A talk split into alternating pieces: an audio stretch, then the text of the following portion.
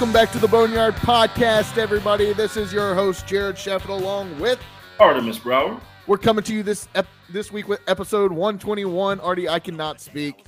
I've been in meetings all day. It's been a crazy, crazy Tuesday uh, here. How are you doing, my friend? I'm good, brother. I'm doing real good. Happy to do another episode with you. We got BYU week coming up. It's looking a little bit more uh, appetizing than, uh, than than weeks prior. Looks like a game that we could probably get. I would not be able to. I would not say that when we started the season. I, I thought this was going to be our toughest game of, of, of the season by far. But uh, looks looks a lot more uh, appealing to us now. So I'm excited. Yeah, I mean, Artie, we could talk on and on about how, I mean, at the beginning of the year, we thought this was going to, I mean, and it still is. This is still the toughest stretch of football that the Yes. Pirates are going to play. Yeah. But I don't know. After after what I saw Saturday, maybe I'm just feeling a little looser with uh saying that, hey, I think ECU is going to be just fine going on down down the stretch here in the 2022 football season.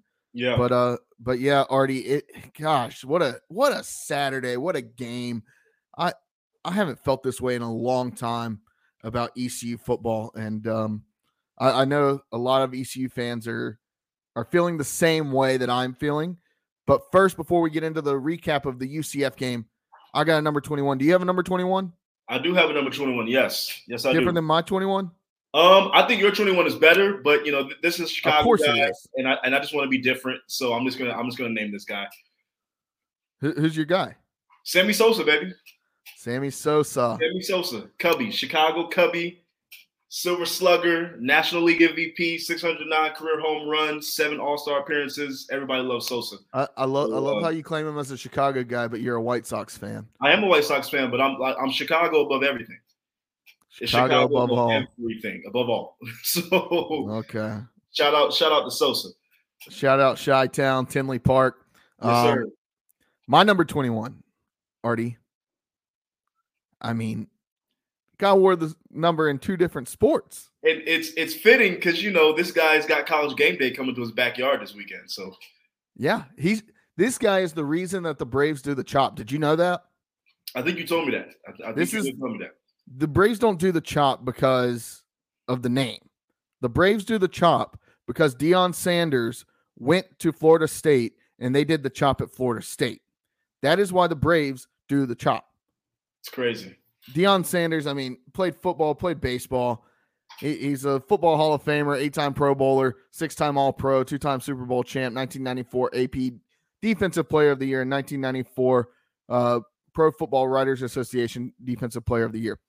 That's football. In baseball, he accumulated a 5.5 war, a 263 ba- career batting average, 168 RBIs, 39 home runs, and 56 stolen bases. And Artie, He's the first person in history to score a touchdown and hit a home run in the same week. Yeah. They made a 30 for 30 just on that. They literally made a whole documentary just on that weekend that he did that. That So- was, I mean, the fact that like, because that was was that the World Se- that was the World Series, I believe.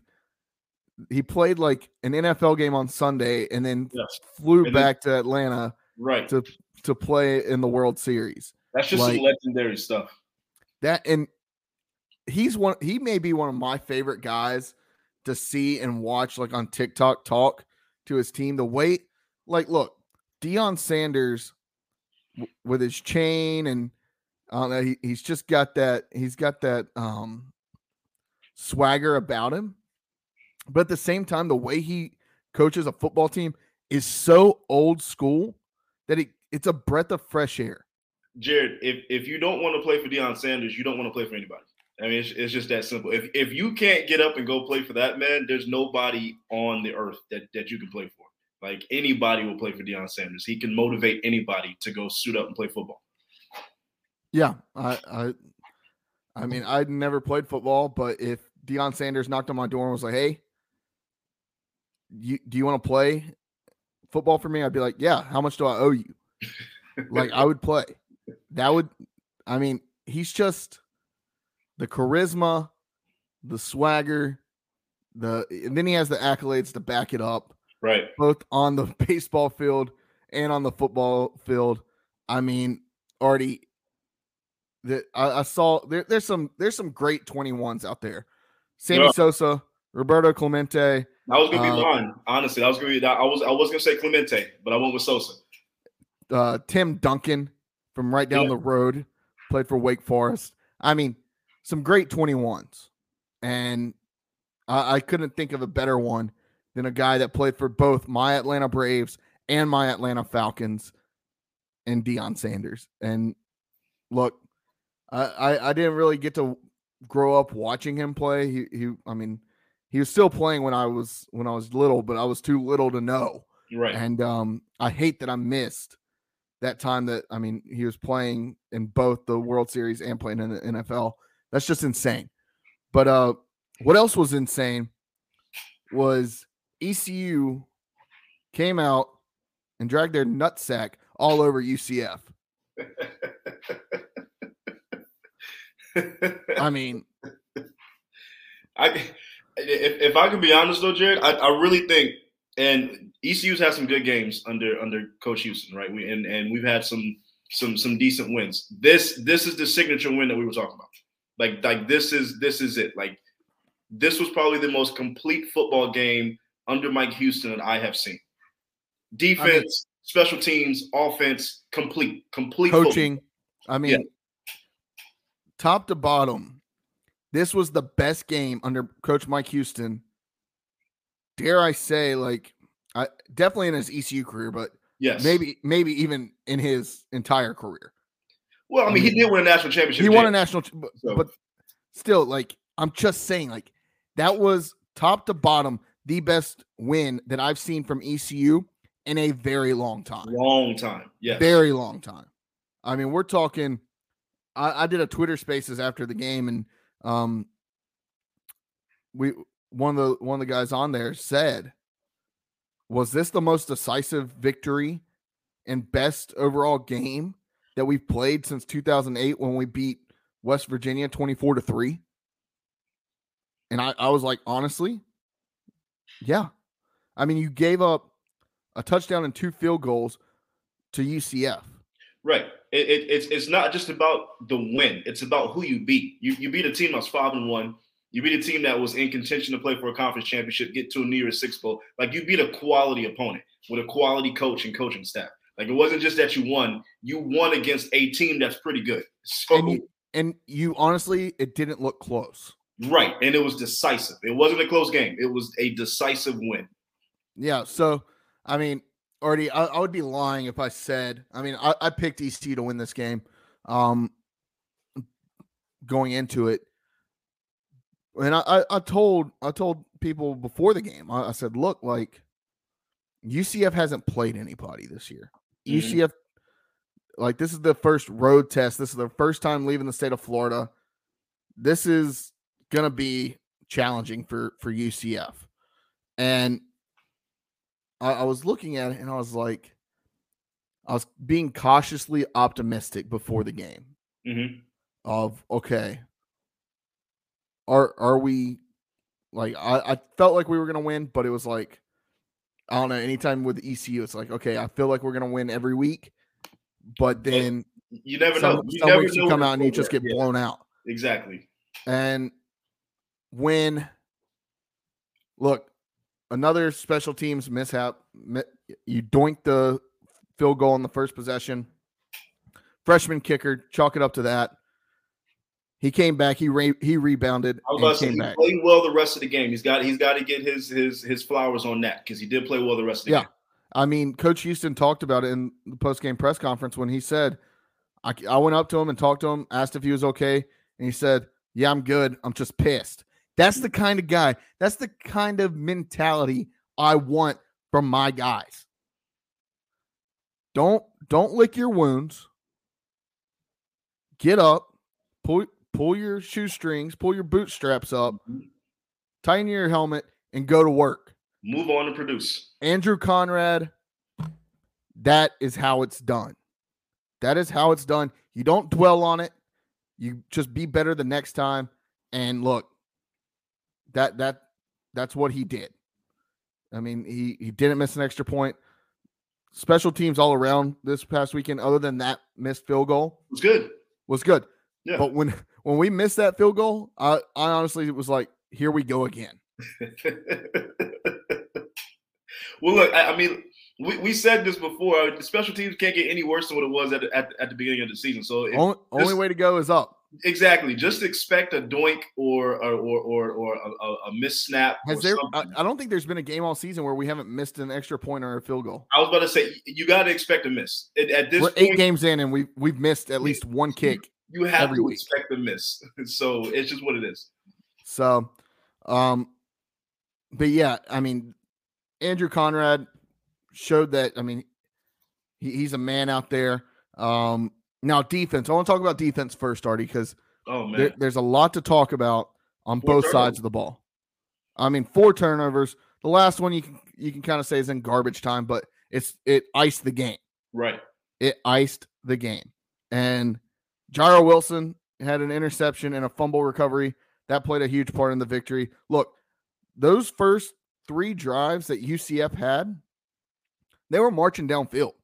I mean, they were they weren't going hurry up offense, but they were they were getting their yards. Right. And then ECU just stood there and and took the ball away and showed that hey, this is a good I mean, it wasn't quite in the red zone, but they played a red zone defense pretty much once once UCF got to the ECU side of the field.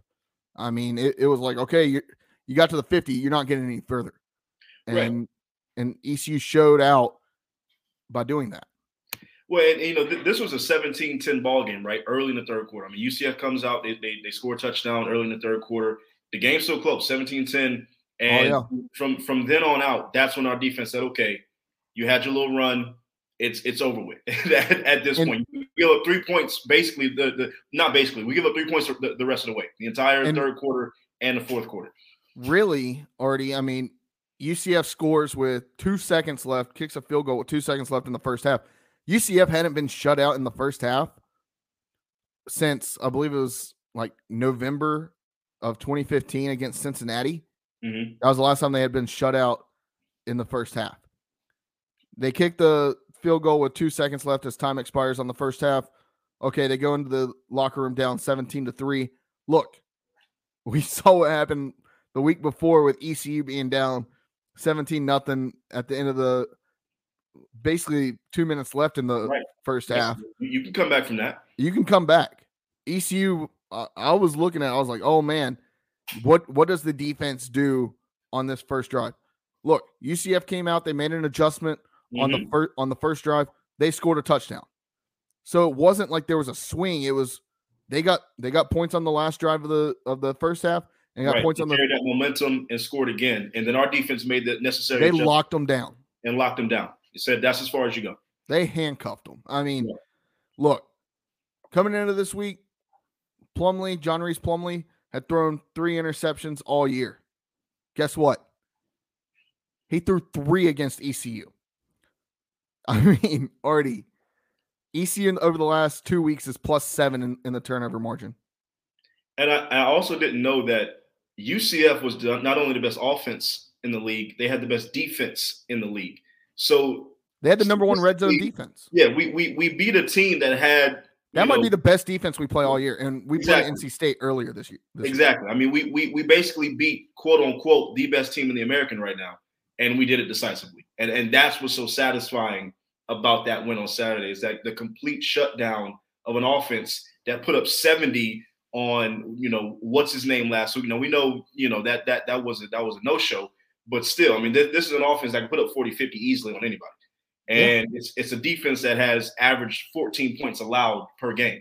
So to be able to do what we did on Saturday, now obviously the, the, the consistency for ECU is still the last hurdle that we have to get over. But what we saw on Saturday, week yes, in and week out, we we should be confident from what we saw on Saturday. Yeah, I mean, I want to run through some more of the defense, um, but yeah, the the turnovers, but it all starts with getting to the quarterback. And ECU has done a good job of that the last two weeks. Um, I mean, five sacks uh, this week. I mean, John Rhys Plumlee is he's a fast guy. I mean, he, he's more of a running back, wide receiver than a t- than a quarterback, honestly. Yeah. And I know UCF fans are like, why are we playing a starting wide receiver at at quarterback? But honestly, it might be the best you got right now. Um, but outside of the sacks, it was, I mean, it was one of the most physical football games. ECU laid the boom every every play. You come out there, if you have the ball in your hands, you're gonna get popped. Mm-hmm. And that was exciting to see because it's back to back weeks that we saw that. Look, Artie, one of the best wins I feel like we had last year, one of the most decisive wins we had last year was against Tulane. And I remember saying the same thing. We were banging bodies against Tulane last year. We've been banging bodies the last two weeks. This team is eating right now. This defense is eating, led by Coach Blake Harrell, friend of the podcast. Look, this is this is an exciting time for ECU and for ECU's defense. I, I agree, and you got to make people hesitant to want to come back on the field and see you. I mean, when you've got a defense that's that's gang tackling, going out there popping pads, popping heads, they don't care. They're, they're flying around the field. You got to make that offense not maybe not scared, but hesitant. Like, okay, we're about to get on the field and we about to get hit. Like, it's not going to be a finesse. This is not a finesse defense. They're going to hit us. They're going to smash us in the mouth. We have we have to be able to try to combat that kind of physicality. That's what you want to see. So yeah, yeah, for sure. Um, the other two interceptions. One was Gerard Stringer. Uh, he made the interception in the end zone to ice the game away, and then Malik Fleming also had an interception. ECU scored 17 points off off turnovers uh, this past weekend, and Artie, that that's the key to that's the key to winning football games. If your defense can take the ball away, you better damn score. You got you got to come up come away with something. Yeah. And ECU had a couple drives that ended in the red zone, and it was like, oh no, here here we go. Like UCF's UCF's red zone defense, number one red zone defense in the country, is showing out. And then ECU found found a hole, and once they found the hole, they broke right through it. Um, I want to talk about Holton Ahlers a little bit. Artie, the offense showed out against. I mean, as you said, one of the best defenses in in the in the league, mm-hmm. Possibly in, in the country. Holton Ahlers was 30 of 36 for 83% uh, completion percentage. Uh, and he had one passing touchdown, which was a dot to CJ Johnson, 39 yard touchdown. I mean, once once they got that, it was kind of like, okay, now it's starting to feel like we're we're on to something here. Um Keaton Mitchell rushed for 105 yards, two touchdowns, had a great celebration with PD in, in the end zone. Um CJ Johnson had 140 yards receiving and that one touchdown. Isaiah Winstead also had 89 yards receiving. I mean, they moved the ball around. Jalen Johnson still seems to be injured. Um, he had one target. That was it. He was more of a decoy. Josiah Hatfield got it, got in there quite a bit. Shane yeah. Calhoun didn't play in this game either. So, I mean, ECU is missing a bunch of weapons. And they were still able to do this against, I mean, a very good defense. Well, look, you know, if if if Keaton, CJ, and Isaiah are healthy, I'm still taking our offense. So I'm I'm still taking us. If those three guys are healthy, we'll we'll still be okay. Yeah, we'll okay. I mean, I I feel that this is quite possibly the best offense, dare I say, that I've seen since Lincoln Riley was running the offense, and he had Shane Carden throwing for so many yards. But like, and, and and this is why I was so frustrated at, at the beginning of the season because I knew this offense was not living up to its potential. Like this is right. an offense that can easily score 40 to 50 points a game if they really want to. I mean, they just got the studs to go out there and do it. It was just putting it together and really kind of having all that come to fruition. They've got the guys. They really do. Yeah, I mean, I think the thing for ECU, the games that they've struggled in, they haven't been able to get they haven't been able to get like what how do you say it? They haven't been able to get a, a balanced offense going. Right. They become too predictable. And when you have a running back like Keaton Mitchell who can pop one off at any given moment, you can't become too predictable. You can't you can't show that you're going to throw a five yard in route every play mm-hmm. and then expect to just all of a sudden hit a, a inside zone with with the running back. You you can't expect to do that. They're going to load the box and and put put some guys in coverage right there over over the top. You're yeah. not going to be able to do that. It's so that that's impressive to me that okay, Donnie Kirkpatrick seems to finally be opening up the playbook a little bit and trying some different different things, different schemes on offense. And ECU talked about. They said, "Look, we looked at film. They talked a lot about watching film this week, You know, they talked about watching SMU and comparing themselves to SMU and how SMU exposed some things that UCF was doing on, on defense, and they used that to their advantage. And they came out and they showed out that they they had a good game plan. Um, now, hopefully, they they can do the same thing against BYU. Um, right. and but I mean, this is I, I'm I'm excited. I haven't been this excited about ECU football in mid-season. Or you know, this is the first time ECU is five and three on the football season since 2014. Yeah, yeah. I, I actually saw that. I was looking that up. I saw that earlier. It's it's been a long time since we've looked like this mid-season. Like you know, half, and, halfway through, a little, little more than halfway. And you're so close to being seven and one. Honestly, pretty close to being eight and zero. Oh. And you know, the last thing I'll say on the offense that I, that I, that I think has really helped us out, especially in this past game, is is time of possession because that's yep. that, that's a trend that I've seen that has significantly helped our offense. And I know the turnovers helped a lot with that. I mean, four turnovers is going to help your offense as far as time of possession.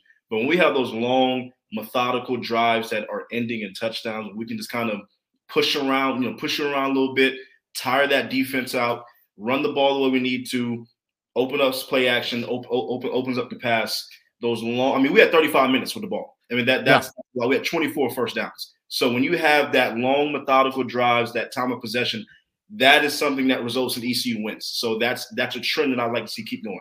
Not not to mention the um, execution on third down. I mean, they were nine for 14 on third down. Right.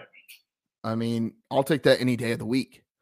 If you're able to keep your head about you on third down and make a play, get to the sticks and move the chains, then you're going to give defenses a long night. And right. ECU did that. I mean, there was times ECU was third and nine, and I, I was like, all right, well, of course we're gonna have to. We're not gonna get it. We're probably gonna try to run it up the middle. And no, ECU got it. And then another thing, I mean, Holton Ahlers, and he talked about it two weeks ago with going through his progressions and going through his reads, it seems like he's making better decisions with the ball right now. And we talked about it a couple weeks ago how last year he went through a stretch of like four or five games where he, he didn't throw an interception. He made good decisions and ECU went on a on a nice little winning streak right. to get bowl eligible. It kind of seems like he's kind of entering that same phase, that same mentality where he's got a dog inside of him and he's gonna he's gonna come away with positive yardage. And, and I think he also knows it's almost over, right? I mean, this is this is the last this is the last the last ride. I mean, fifth year, he's got all the records, yeah, but I mean, he wants some, he wants to end it on something bigger than that. And, these are the last four weeks of the regular season. This is it. I mean, he's got to play his best best football because this is pretty much his career. so I mean, I, I think he also realizes the moment I think he's up for the challenge and he understands. I mean, this is this is it. There is no he's not coming back to campus next year. He's not going to be ECU starting quarterback next year. This is it. So yeah, for sure. And um once again, all around best game performance from a coaching and team perspective under Mike Houston. This was the first signature win. Uh, I use quotation marks around that. Um, and the Pirates didn't give up. They didn't let up on the gas. They just foot on your throat this is our ball game. This is our home stadium. We're gonna we're gonna do what we want to with you. Um, yeah, and then really already the only bad this week was the attendance. I don't want to talk too much about it. The attendance. Look, show out, y'all. I know it's seven thirty, but show out. You can't say you want to be a big time program and then not show out. You don't show up. Jared, Honestly, I, the, the fans that didn't show up, y'all can walk the damn plank. That's my walk the plank this week. I don't have a better one. That's my walk the plank. We didn't. I, I, just don't understand. It's not like we graduated college 20 years ago, and we, we were just at ECU less than a, less than a decade ago. We didn't deal with this as students. Like like like we showed up and showed out. That stadium was full on a week in and week out basis. And Even this we program, sucked. exactly. We're sitting at five and three. We just had our best game of the season. The night game, blackout. Like, how do you not show up for on, this? On ESPNU, on national television. How do you not show up? I, I, I don't. I, I, maybe it's just the kids don't care. Like it's a new generation of kids. They just don't give a damn about football. They don't care. They'd rather be doing other stuff, and that's cool. Whatever. I get it. But there's got to be at least fifty thousand people in Greenville on Saturday that, that want to come to the stadium and support this program. I, I don't get it. Yeah, neither do I. But uh, I mean, yeah, I I would already. I don't care if this game's at two o'clock in the morning. Be there, support this program. Look, I know times were bad, but the sun is rising. The sun is rising on Greenville, North Carolina, shining light on what great things are happening inside Dowdy Ficklen Stadium. Show out. Be proud. I get it. Look, I get it. I get a 7:30 game. It is hard, very hard to drive to the game, spend all day tailgating, and then drive home. I get it. I get it. Look, Artie, I can speak from experience. I got home from the Memphis game at damn near four o'clock in the morning. I live three hours away from Greenville. I'm not saying that to say like, oh, I'm better than the people that aren't there, but go to the game. F- figure it out. ECU is a family. It's a everybody knows some everybody knows everybody. Everybody knows somebody around the around the team, around the fan base. Hit somebody up. If you need a place to stay, hit somebody up. You and probably know somebody. In in all honesty, and if we're just being blatantly and brutally honest, ain't much else to do in Greenville, North Carolina in the fall than go to a college football game. Yeah, I, I get the tailgate and the partying. You in Greenville, North Carolina. Don't sit there and tell me you got like a lot of plans. Like you got so much to do. You're gonna go hang out Greenville, North Carolina, then go to the football game. I don't want to hear that. Yeah, no. Um. So yeah, Artie, who's your bad to the bone player of the week? Don't take mine.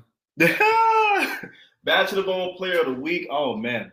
Um, I I I like yours though. I'm not I'm not gonna take yours. I'm gonna go. Uh, I'm gonna go CJ. I'm gonna do CJ Johnson. 100 yards, a touchdown. Um, this is a guy that we said had to be most improved player of the year coming to the season. He has been most improved player of the year coming to the season. CJ Johnson's been doing this thing. If it, if it wasn't for Isaiah Winstead popping off over 800 yards receiving and how many touchdowns he has, CJ might already have a thousand yards. So uh, no, definitely CJ Johnson would probably be my bad to the bone player of the week. Yeah, mine's Jairo Wilson. I mean, do I need to say anything else? Um, friend of the podcast, we're gonna get him on sometime soon.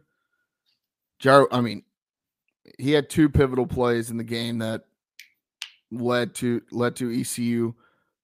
Honestly, just running, running all over UCF. It, it did it like that game didn't even seem close. Um, and he he was named the American Athletic Conference Defensive Player of the Week. Um, and another guy that was named that same thing, uh, the Defensive Player of the Week last week, Julius Wood, was the one that caused the fumble yes, that he, that he recovered. So I mean, these guys are dogs. These guys yes, are dogs out there. Um, it was good to see Rick D'Abreu out there. Um, he played well. So all in all, good win for the Pirates. Um, but now it's time, Artie, to turn our to turn our sights on the Cougars. Yes, sir. All right, so Provo. We uh we we sat down with Jeff Hansen from 24/7 Sports covering BYU. Um, we're gonna send it over to that, but first, Artie, support for the Boneyard Podcast is brought to you by Manscaped. Manscaped is the best in men's below the waist grooming. Their products are precision engineered tools for your family jewels. Manscaped's performance package, the ultimate men's hygiene bundle, Join over 6 million men worldwide who trust Manscaped with this exclusive offer just for Boneyard Podcast listeners. All right. All you got to do is go to manscaped.com, use the promo code Boneyard20, and you're going to get, or you're going to get 20% off your entire order plus free shipping. And look, if we're gonna if we're gonna drag our nuts across the other three teams that are going to the Big 12 over the next three weeks, at least do them a favor and clean them up a little bit, boys. All right. Go to manscaped.com, use promo code Boneyard20 for 20% off plus free shipping on your entire order. Do it. Your balls will thank you, and so will your girl. Here's our interview with Jeff Hansen from 24 7 Sports covering the BYU Cougars.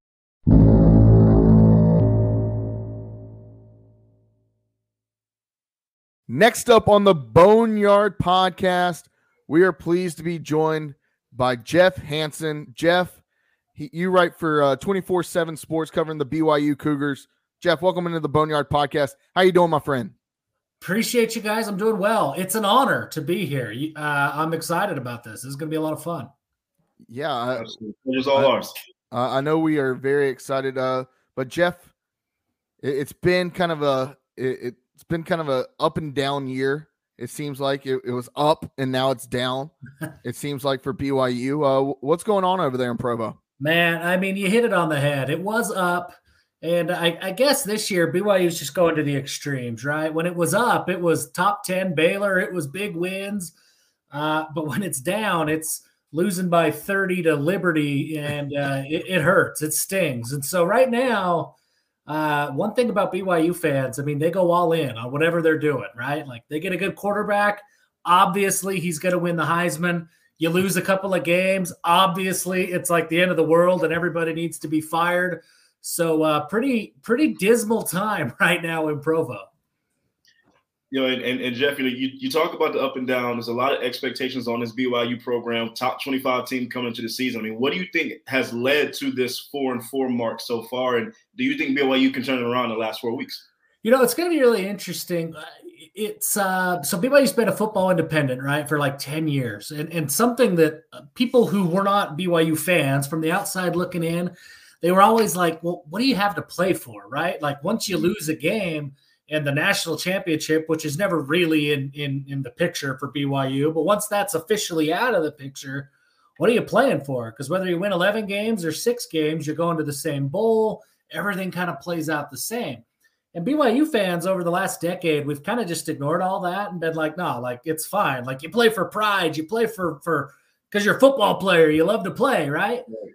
Well, I think this year BYU is starting to kind of see that, you know what, maybe – there really isn't a whole lot to play for. Now that BYU is moving to the Big 12, the conference chase is like we're, we're almost there again as a fan base. We, we're almost remembering what that feels like. And it sort of feels like that's what the team is dealing with too. Like once they once they lost a couple of games, it was kind of like, yeah, well, what's the point, I guess, the rest of the way. And that's tough to hear. Like nobody likes to to think that way, but I think from a human standpoint, it's kind of hard to avoid, right? And so it's going to be really interesting to see if this team can turn it around in the last month of the season. Uh, but based on what we saw last week against Liberty, that feels like a tall task right now. Yeah, and you talk about going to the Big 12, and I mean, ECU last week started a stretch of playing four straight t- opponents that are headed to the Big 12. It, I mean, they're they're playing the new Big 12 all in, all in the, about a span of a month and a week. Um, what what do you what do you see from from the other three programs that are coming from the American joining uh joining BYU in the Big 12? Yeah, it's really interesting. Um from a, a, team like I don't know, from a team like Cincinnati, I think it makes a lot of sense, right? I mean, a team that was uh, a BCS conference school and then they weren't, and so that that one always sort of felt like a natural fit. With UCF and Houston, uh, I don't know, man. I mean, I really don't know what to make of those schools long term. Uh, they've had years where certainly they play like a big five or like a power five team, but I it's tough to say whether or not they're a power five program. BYU's always kind of been a little bit different because of their affiliation with the church and the success they had, you know, early on in the, you know, in the 80s, that they've sort of acted P5 forever. Uh, it's, you know, one of the bigger stadiums out west. It doesn't really matter what sport. Uh, they were typically BYU's in the top, you know, two or three in attendance in football, basketball, the uh, Olympic sports. BYU's always kind of felt more P5 than not and just sort of needed that opportunity. I, I, just don't know if you could say the same about Houston and UCF. I think there's a ton of potential there, and I think there's going to be a lot of fun football. Uh, but it'll be interesting to see how those programs grow. I think from Cincinnati and BYU standpoint, it sort of feels like okay, finally, like these schools who probably have earned it, they're there now, and they they get their seat at the table. Uh, and the other two will, you know, wait and see. Gotcha. You know, and, and Jeff, you know, continuing on this this Big Twelve uh, uh, trend, do you believe Coach Sitake? I hope I'm not butchering his name um, and and his staff. Do you believe they're the ones to kind of take this program to the next level in the Big 12, or do you think it might be a different direction once you guys get there? Yeah, I think Coach Coach Kalani, man, he's he's a stud, and I think absolutely he's the right head coach. Does he have the right pieces of the puzzle to making out the rest of his staff? I think there's a lot of debate, um, especially on the defensive side of the ball. The way that the way that they have kind of operated over the course of the last six or seven years is they you know they they find developmental type guys and under the radar guys and and uh, it doesn't really have that P5 feel to it, right? Like they're not going out and and competing with the bulk of the Pac-12 for for most of their roster. Mm-hmm. It's worked to get to this point, but I don't know if that's something that works week in week out when you're playing, you know, eight, nine, 10 P5s a year. So I think Kalani's the right guy. He he's he you know he coached at Utah for for a decade. He's coached at Oregon State he's he's seen Pac-12 life, not Big 12 life, but he's seen that Power Five life, knows what it takes. His defensive staff hasn't, and so I think there's uh, a fair reason to question if that side of the ball is going to stay with him as BYU transitions. On the offensive side of the ball, I think they're a lot closer uh, to to being where they need to be in the Big 12. Gotcha. Now, Jeff, I, I, looked at when we when we talked about some of the teams that ECU was going to play this year. We we talked a lot about BYU. I mean, it's it is a it's kind of an interesting matchup uh, to to schedule BYU. I mean, um, it's it's not really a state you're recruiting out of. Now, BYU. I mean, there's one common opponent that that's USF, and the the games were very similar between BYU and USF and ECU and USF.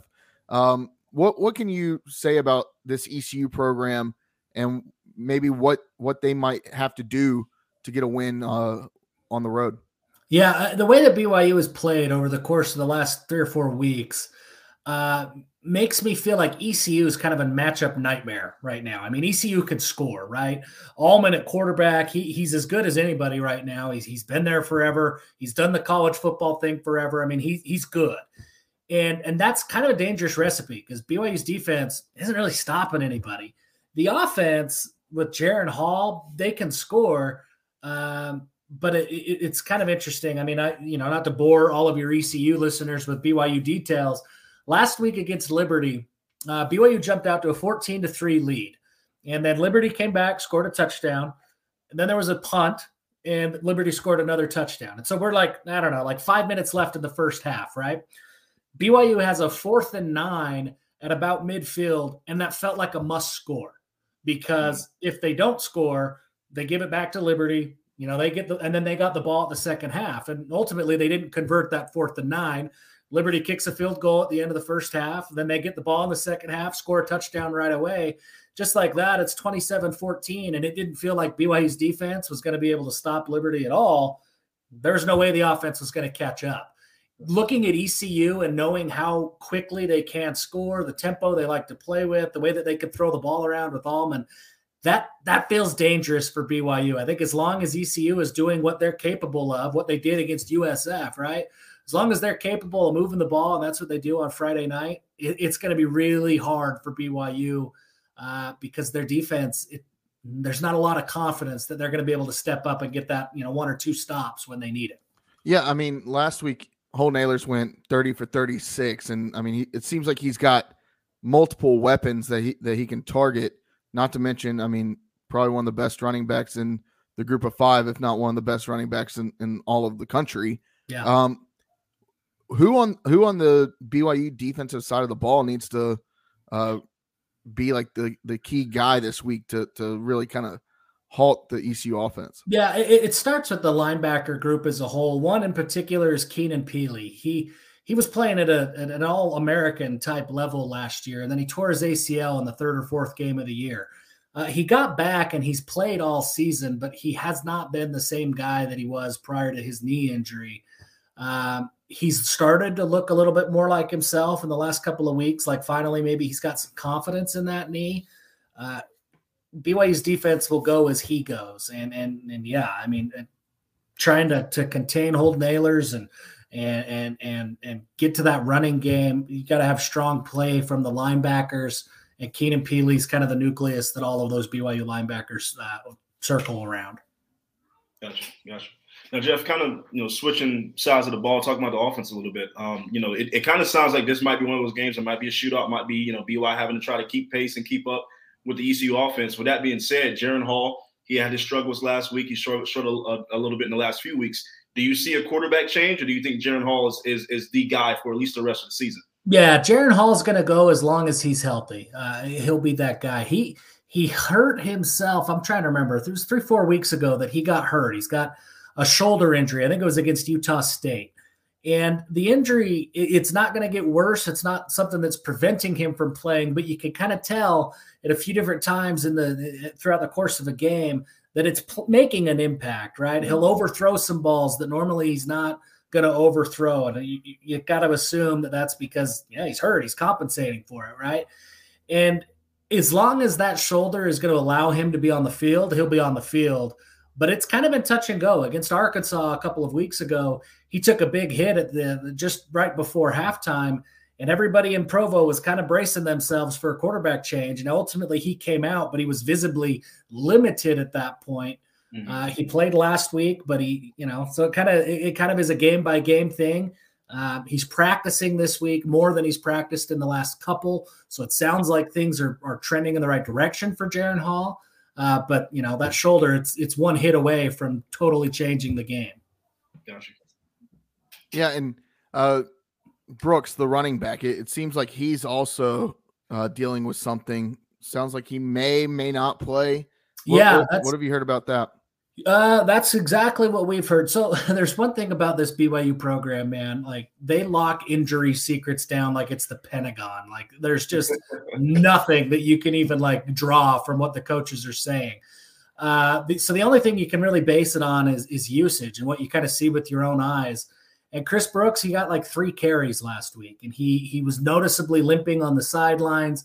The rumor is that he's got some sort of a hamstring issue, but you know, until kickoff, Kalani Sitake's not going to say anything about it. Uh, that's just the way that he kind of does it. So nobody will know for sure, uh, but it, it sure looks like there's an injury there, and, and he may be limited at best. Gotcha. Now, Jeff, I got I, I, got kind of a fun question for you because I, you know, looking around at, at, the BYU fan base, you know, I think the consensus consensus around the country is that they're a little bit different. They do things a little differently. Um, what is it about the BYU fan base that makes them different, and what are some things in Provo uh, that that is little known that that is fun to do out there that, that people just don't know about? Yeah, uh, well, I mean, you nailed it on the head, and and we embrace that we're weird. Like of all the college football fans in the country, BYU fans are up there with the weirdest. There's there's no question about it. Um, I think it was Kedon Slovis a couple of years ago. USC came and played at BYU, and and he talked about how like wild and loud and crazy the the environment was. And then he had like this moment in the middle of the game that he looked around and there were 65,000 people going nuts. And he was like man all these guys are sober. And that was like the weirdest thing for him. And and it's true. I mean BYU fans go crazy but they're they're different. We, they, i think we try to be pretty nice try to be pretty down to earth about everything the, the ecu student excuse me visitor section uh, BYU will, will hand out ice cream to the fans who made the trip there. I mean, so there we, we try to make it fun for for the opponents, knowing that it is a little bit of a different environment. The game's going to start with a prayer. Uh, there's there's not alcohol, right? I mean, so it's, it, it's unique, right? Mm-hmm. Uh, in, in, terms of Provo, Provo is one of those places, especially coming from from, from North Carolina, where you guys are at. You got to get out into the mountains. It, it's just such a unique place, and the mountains are like five minutes away. Like you can get up into the the peak of the Rockies in a five minute drive from LaVell Edwards Stadium, and wow. it's uh it's pretty cool, pretty unique. There's lots of hikes and stuff like that. We just got some snow here in the last week. Uh, so it, it's one of those things to do that I think people will have a ton of fun with. It's different. I mean, normally, you look at me, I'm not the kind of guy that's going to get out and go hike. Doesn't feel like a fun time. Uh, but when you when you get a chance to get into the Rocky Mountains, I think you got to take it for sure. Absolutely, absolutely. Yeah. Now uh, I want to go back to the ice cream. I mean, this week I believe at kickoff it's supposed to be like 49 degrees. Is that oh, still? There's there's no too cold for ice cream in Utah, man. I mean, I, I guess you. I mean, it's never too cold for ice cream.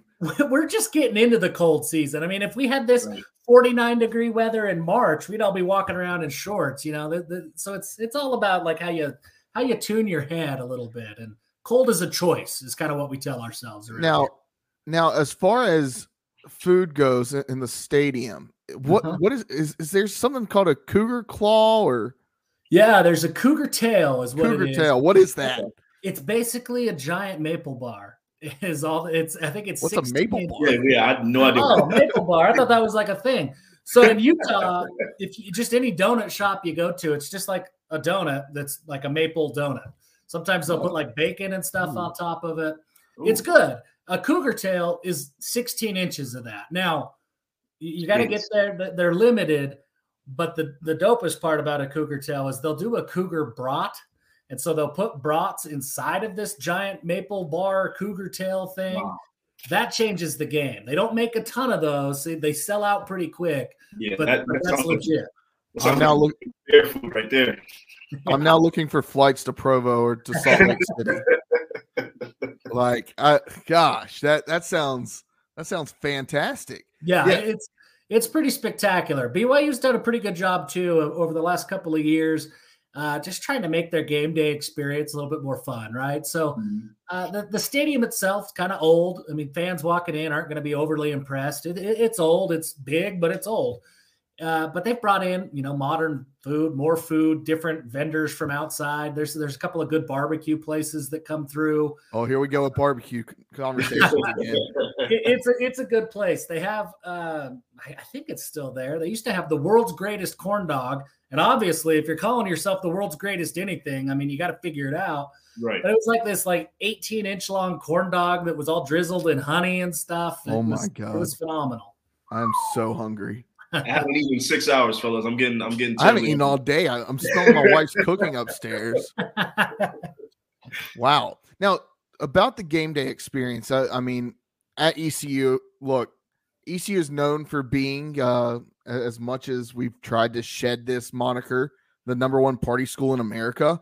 Um, uh, something that I mean, BYU is I mean, obviously, we're, we're polar opposites. Yeah, yeah like it, sure. it, it's it's like you you have like the angel versus the devil over here. Um, now, ECU is known for their tailgating. What what kind of goes on before the game in uh, in, Bro, in Provo? Yeah, uh, it's funny. I mean, so if you're the number one party school, BYU actually takes a lot of pride. I, I think it's weird, but BYU takes pride that they are the number one stone cold sober school for like the last like 25 years running not as not as fun, but you know, whatever. You got to be proud of something.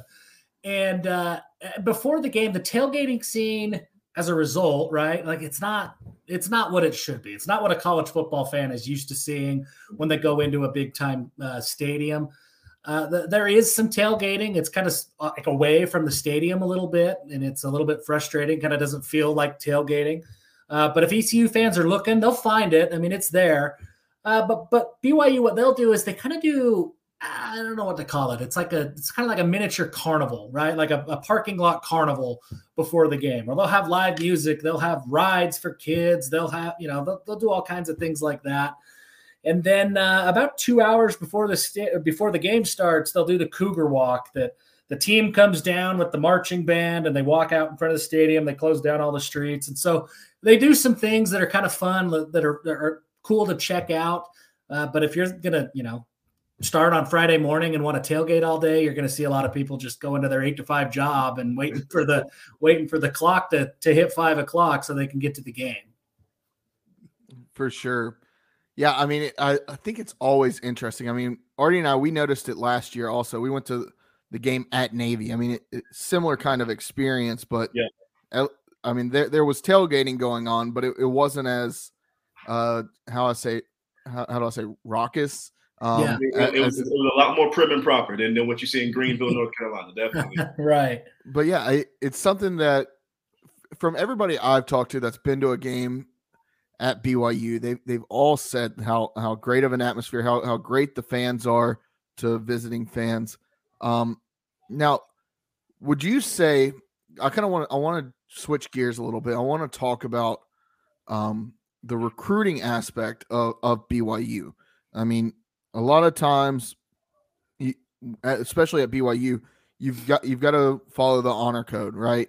Mm-hmm. And do you think that plays a factor in the recruiting of, some of these four and five star guys that BYU is going to be going after? Yeah, in, in the Big Twelve. No, it, it's a huge factor. It's one of the bigger things. It's probably a bigger deal in basketball than it is in football, and I, will explain why in a second. But absolutely, it plays a role, and it, it's really one of the biggest, probably the biggest thing that prevents BYU from being able to walk in, you know, pull up the top twenty four seven list and just start offering guys because most of those guys they're not going to want to come and, and, live that honor code life, and, and who could blame them?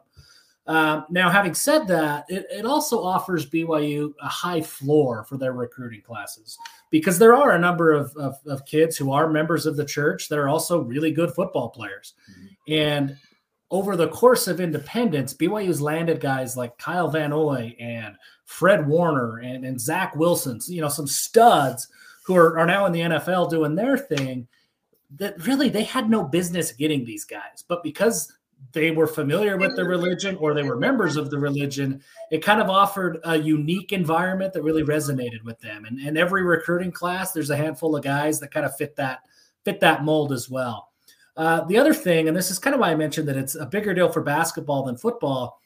Uh, BYU, this goes all the way back to the LaVell Edwards days, was one of the first schools to recruit in Hawaii. And as a result, the church also has a pretty big presence in Hawaii and throughout the, you know, all the other Polynesian islands. So as a result, there's always been this Polynesian pipeline to BYU. Now, Polynesians, there, you know, for every Marcus Mariota, there's a thousand like big dude defensive lineman, offensive lineman type. Uh, there's there's not very many skill positions that come out of Polynesia, but there's a ton of linemen, ton of linebackers. Um, and that's really what BYU's bread and butter has always been. They, they've always been able to get into that Polynesian pipeline and load up in the trenches, get some big tight ends, get some big linebackers. And as a result, the, the team has kind of a nucleus that, that you can get in basketball or in, in football that you can't get in other sports, right? I mean, there's not very many Polynesian point guards that are out there, not very many Polynesian baseball players, but there's a ton in football. And, and so when you talk about recruiting, yeah, BYU is going to struggle to you know go into Texas and compete with whoever, right? Texas A&M and get a recruit from some kid from Houston who has nothing to do with the church.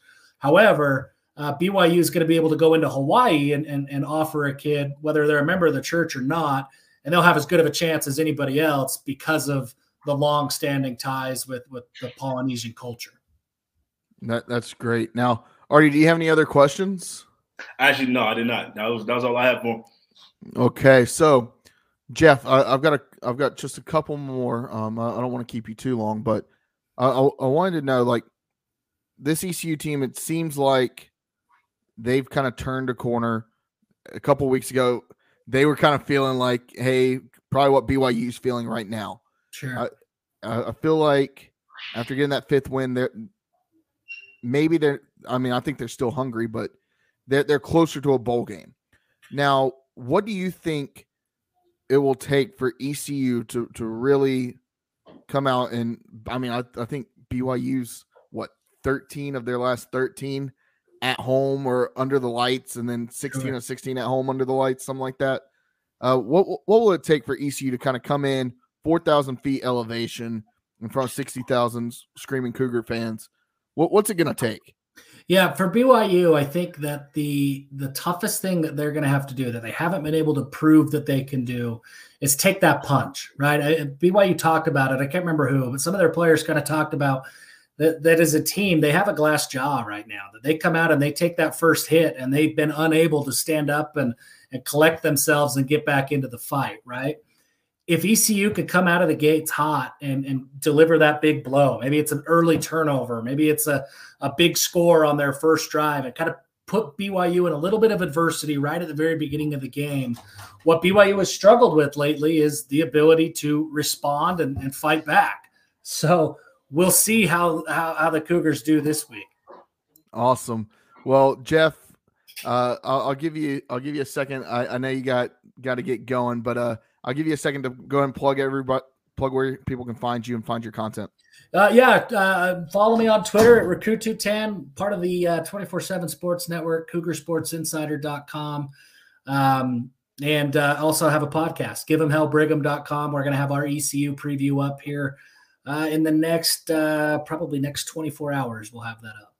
Awesome. Well, Jeff, thank you for joining us on the Boneyard podcast. Been a real pleasure. Uh, best of luck to BYU after this weekend, of course. Um, and, and best of luck in the Big 12. Hopefully, we can get this game on the schedule another time uh, down the down the road. Awesome. Appreciate you guys. Absolutely. Thank you.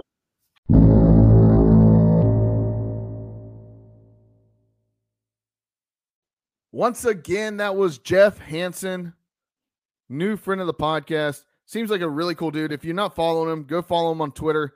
Um, honestly, the the way he talks and he, he seems like he would fit in well with the Boneyard podcast. He, he surely did when we were talking to him.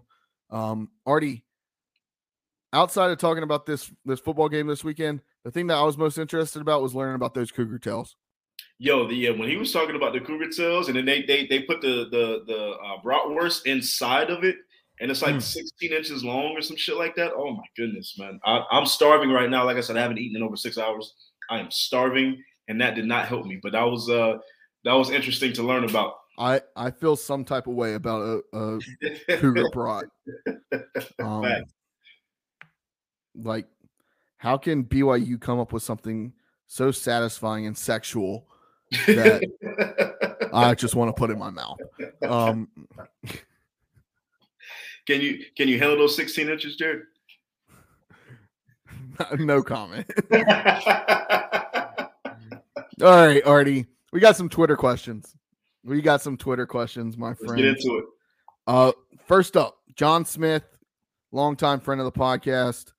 He says BYU is one of my favorite teams for ECU to play slash beat for personal reasons. John, I'd, I'd like to know what those personal reasons were. Um, what weird random team do y'all want to see ECU play? Mm. That's a good question. I, I, you know, honestly, are we are we doing Power Five? Or are we doing Group of Five? Are we doing it, one? It's one whoever. It can be anybody. I'd, I'd love to see ECU play Boise State. That's that's always one I've I've I've, I've always wanted to see, especially when Boise State was good and they were like the leader of the of the Group of Five. That's that's a game I'd, I'd always like to see ECU play Boise.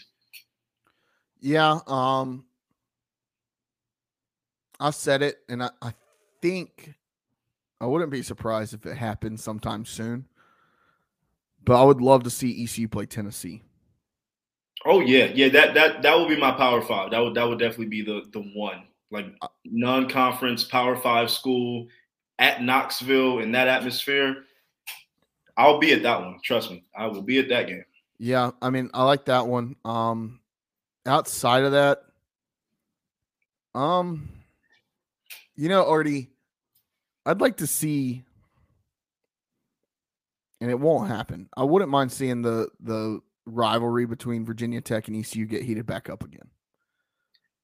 I, I would. That would be awesome. And I and I and honestly, I don't even know why I, I didn't mention this first. But to be honest with you, my, my dream is already coming true next year. Oh, because yeah. Here we go. My, my alma mater is is playing my favorite football program in Michigan. So that's that's literally that that's that's the dream, and it's and it's going to happen, and I'm going to be at that game. So that's that's literally it doesn't get better than ECU at Michigan. So yeah, An- another. I mean, there's other games. I mean, I think a game like uh, it would be interesting from an ECU perspective to schedule like a home and home with Georgia Tech. Um, ECU recruits heavily in the Atlanta area. Mm-hmm. Um, I, I, think that would be interesting. Go down there and play play at Georgia Tech. I'd also like to see us start scheduling more Big Ten teams though. Um, yeah scheduling a a Maryland. I, I think that would be a, a, good game. A Maryland or scheduling somebody from the ACC like Louisville, somebody different. I can, um, I can see Rutgers. I can definitely see ECU playing Rutgers, Rutgers, Maryland. Um, heck, schedule Syracuse.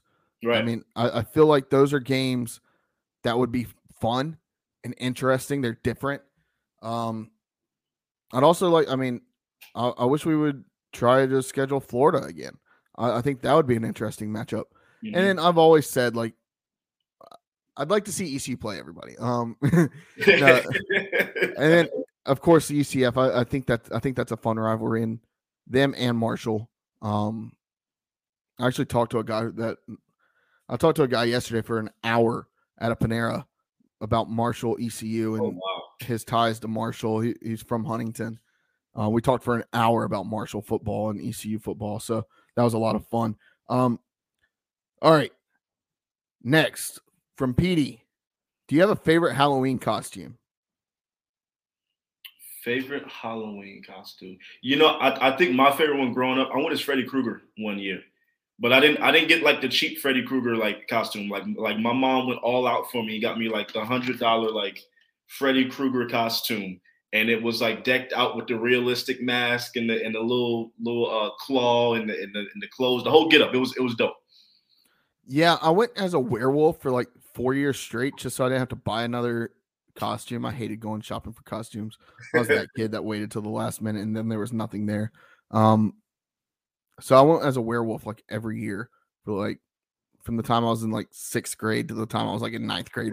My last year, like trick or treating, I was like always a werewolf. in this mask, I sweated so much in this damn mask. Um, but yeah, I, I would say that. Um, I, I, had some good ones in college. Uh, I, I, went as a gynecologist one year. That, that was fun. Um, what's, what's best Halloween candy that you ever got? Like, like what's the best Halloween you ever had? Ooh, that that's a good question, Artie. What so? What's your favorite like candy to get on Halloween? Favorite for me, it's it's Reese's is definitely number one. Okay. And then it would be um I guess Snickers after that because I, I I do like Snickers. So it'd be Reese's and Snickers for me. Um and then I would say sixth grade, we went over to a um, really nice neighborhood out in Oak Ridge, and they were just giving out king size candy bars at every house. Like it was like 50 houses we went to, and they were just giving out king size candy bars at every single house. Like I, I, I had candy for almost a year apparently the neighborhood that we live in now is like the neighborhood to go in Winston-Salem to trick or treat. Yeah. Like outside of like there's one other little community, but like there's more houses where we live. Um and somebody posted there's a community Facebook page. Somebody posted like, "Hey, we just moved to the area. How much candy should we buy?" And somebody commented, "It may be because of where I live, we buy 30 pounds of candy every no. single year. oh my goodness. So two weeks ago, I went to Sam's Club. I, I got a Sam's Club membership just to buy candy for Halloween. I bought probably 15 pounds of candy. Jeez. And, and we got the good stuff. We're not giving out like Oh yeah, no Jolly no. Ranchers or yeah. We're we're get, like we're gonna we got Reese's, we got Snickers, we got Twix, we got Kit Kats, we got it all. Yeah, make make make the kids happy. You get I mean that's we got we got Skittles, we got Starburst, we got it all. Like they're gonna they're gonna come to the Shafit household and be greeted by a puppy that looks like uh that looks like a bumblebee and me and my wife sitting out on our porch eating chicken stew, getting the best candy available. I. Yes. I really wanted. I really wanted to do the full size candy bars, but my wife Savannah said that we don't have the budget for that, Jared. Um, but I, I, wanted Not to. I, I wanted to. That that is that's how I know will know that I have made it in life when I can give out full size candy bars on full Halloween. Candy bars. Yep. Um. Yep. But now my, my favorite. I mean, Reese's is, is up there. I I'm not really a big Snickers fan. Um, like I would usually give those to my mom. Um, Kit Kats. I love me a good okay. Kit Kat. My but my Let's favorite, my two favorite candy bars, 3 mm-hmm. Musketeer and Twix. And then Artie, the most underrated candy that you can get.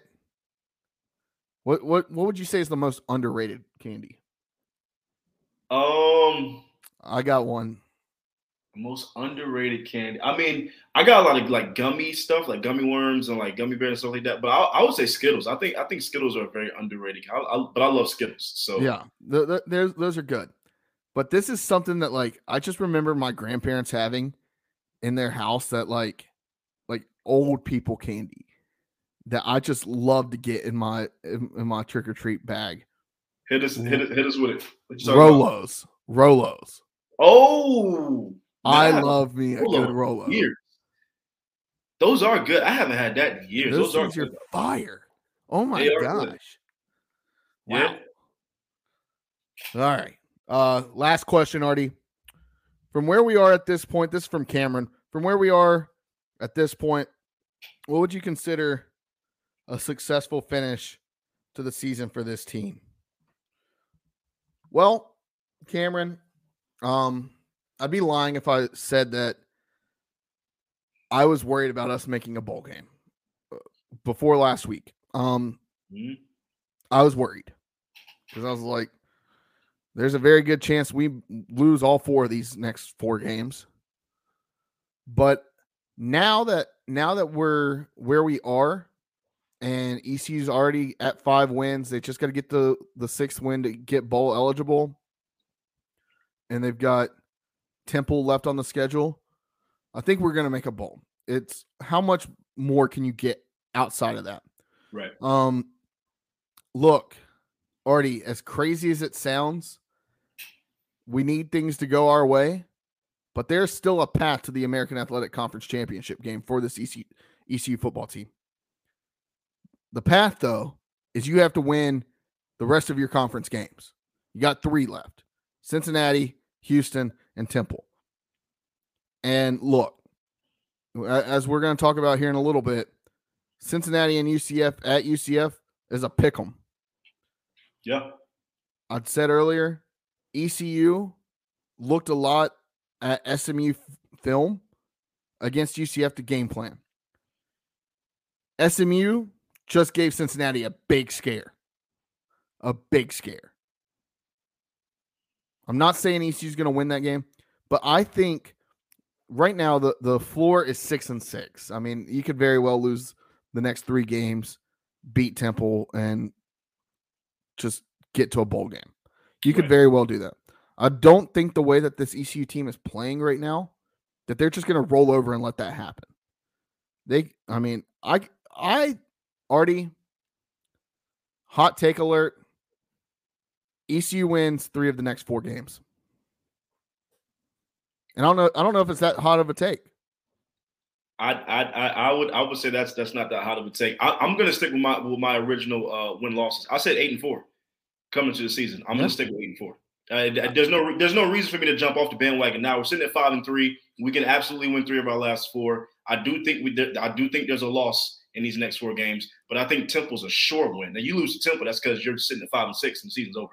But to me, Temple's a sure win, right? So I, I- definitely think we're going to get bowl eligible. That's going to happen. It's just like you said, we still have a, a, a, a path to get to the conference championship. The problem is Tulane's playing so damn good right now. I, I, I feel like they're a lock. I mean, I know there's a lot of football left, but Tulane, I, I think Tulane's a lock to I get mean, to the conference championship game. UCF if UCF beats Cincinnati this week and then ECU somehow beats Cincinnati the next in in two weeks, Right. Three Then, weeks? then, then the path is there. It is. and then you just got to beat Houston and beat Temple, and you're there. But the thing is, Houston's beatable. Brigham Young is beatable. Cincinnati's not the juggernaut that they were last year. They are beatable. And I, I think we're absolutely going to crush Temple. So I think all four games left on the schedule are winnable game. I don't think there's an unwinnable game left on our schedule. I do see a loss, but I'm sticking with eight and four. I I I, I mean, sitting at five and three right now. I picked eight and four at the beginning. I'm going to stick with my eight and four. Yeah, I, I think ECU gets three more wins on, on the season and gets into a more respectable bowl. Um, uh, it wouldn't surprise me at all if ECU gets picked for for the um military bowl again. I, I, I think I think they were really excited about having ECU again. Um, well, I was I was seeing uh I, I, know Pinstripe and then I was seeing Myrtle Beach Bowl. So I've seen Myrtle Beach like two or three times. I've seen Myrtle uh, Beach. I've seen the Fenway Bowl. I've seen um the Gasparilla Bowl. Uh, I mean, there's a I mean the Mobile Alabama Bowl, whatever. Like there, there ECU's been projected in all of them. Look, do not, do not let this team make it to the conference championship game and pl- have a shot to beat Tulane again. Do not give this team a shot to play Tulane again. Man, I'd love to see it though. I'd love do not. It. it I would love to see Tulane again. Give that to me all day long. I mean, you oh, give me that all day long. Yeah. Um all right. Artie that that's all the the Twitter questions. I already said my walk the plank. It's the fans that didn't show up this past week. Do you have a walk the plank? Yeah, I, I I will concur on that. I don't have anything that's going to be better than that. You, you get your asses to the stadium, show up for this program. Like you, you call yourself a pirate, get to the stadium and support this team. So yeah, for sure. All right. Well, betting lines. Yes, sir. Number two, Ohio State. At number 13, Penn State. The over under is 661. Ohio State's a 15 and a half point favorite. Thoughts? Um, fuck both these teams. I wish they could both lose. But uh, but we've already beat Penn State, so it, it you know I, I, would like to see Penn State go in and beat Ohio State. That's going to make Michigan's resume look better, and then we go into Columbus and beat Ohio State later on down you, the line. You don't, you don't, want Ohio State to beat them, so that no, when you it, it doesn't, doesn't Michigan, if Michigan wins out, we're getting in. It doesn't matter if Ohio State loses Penn State. It doesn't. All right. Uh, so, all right. I just like to see Ohio State lose. But no, I'm. But if you're asking me the winner, I'm taking Ohio State. What's the over under? Sixty-one. Give me the over Ohio State by by 14. Okay, so Penn State covers, Ohio State wins outright, and you're taking the over. Yes. Okay, I'm. I, I think Ohio State covers. Um, I, I think they beat them by 17, and uh, yeah, I'm going to take the over. Um, all right, number 19, Kentucky. At number three, Tennessee. Tennessee's a 12 and a half point favorite. The over under 63 and a half. Mm. Go Vols. Yeah, I, am riding with the Vols. We, have been we've been on the Vols train all year. I'm gonna stick on the Vols train. If this was at Kentucky, it might be a closer game. I don't think anybody in the country outside of Georgia's defense can slow down Tennessee's offense. They're they're they're putting up 40 to 50 points on everybody. So no, Kentucky's Hendon Hooker, man. Hendon Hooker out of he's out of Greensboro, right? Yeah, he went Dudley High School, two state championships. So, yes, sir. Uh, yeah, give me give me Tennessee. I think they win by two touchdowns, and I'm taking the over. Um, now here's an interesting game. A matchup of two, three, and four teams. Artie, mm-hmm. SMU at Tulsa. SMU looked hot to begin the season, then they lost to TCU, and it's kind of been downhill since then. Um, SMU's a two and a half point favorite on the road, over under 64. What do you think? Yeah. Um, oh, man, 64. You know what? I'm gonna take the under on this. Maybe I should take the over, but I'm gonna take the under on this. To me, this is this is a tell of two teams. I think Tulsa should be three and four. Like they Tulsa is a three and four football team. I think SMU is better than what their record indicates. I, I think, think, SMU, and ECU are very cl- similar. Yeah, yeah, I, I, think SMU comes out and, and and wins this game. I think they win by by ten or more. So, okay, yeah, I'm taking SMU. Um, I think they win by a touchdown. All right, um, and then Artie, if you didn't hear, College Game Day was going to be in Orlando um this weekend, but the Pirates had different plans. Doing that, yep. Um, Lee Corso, you can also walk the damn plank. Um, old ass man. Number 20, Cincinnati at UCF. This game's a pick 'em. So t- take that as as you might. Um, the over under is 56. These are two good offenses, but also some very good defenses. I'm going to take the under. Um, I think Cincinnati beats them. Yeah, I I I, I agree. I mean, I, I, think Cincinnati is a better team than Central Florida. I think they probably should win this game. but we need Cincinnati to have a to take a loss. We need we need Cincinnati to get a conference loss. Yeah, we do. So, we do need that. We, We, do need, we need that to happen. So I'm taking I'm taking Central Florida. Come on, Knights. Go ahead and give them that. Go ahead and give them that conference loss so ECU can still be in the equation. Yeah, I mean, get mad. You you just lost to East Carolina University. You just lost to uh to to ECU, a team that you were supposed to dog walk and walk all over, and it shouldn't have even been a game. A team a team that has an 11 and 10 record on you all time though. So let's not Yeah. forget Fuck UCF. that. Artie, you convinced me. UCF all the way. yes, sir. Um, I'm taking. I'm still taking the under. All right, and then Artie, Friday night, eight o'clock Eastern time, six thirty. I guess Mountain Time. Is that what Provo is? Mountain Time. Yeah, it's Mountain Time. hmm Uh, or six o'clock Mountain Time. I don't. I don't. I don't even know. Um, don't. I'm not good with with Which, which Um, time zones? with my time zones. ECU at BYU Friday night under the lights, Lavelle Moton Stadium. Uh, BYU's a three point favorite. They they've lost three of their last four games, including last week on the road at Liberty. Um, the over under 62. I'm taking the over on this game. And because I, I think these are two good offenses, but if the over hits, Artie, the over hits, your East Carolina Pirates are coming home with a victory.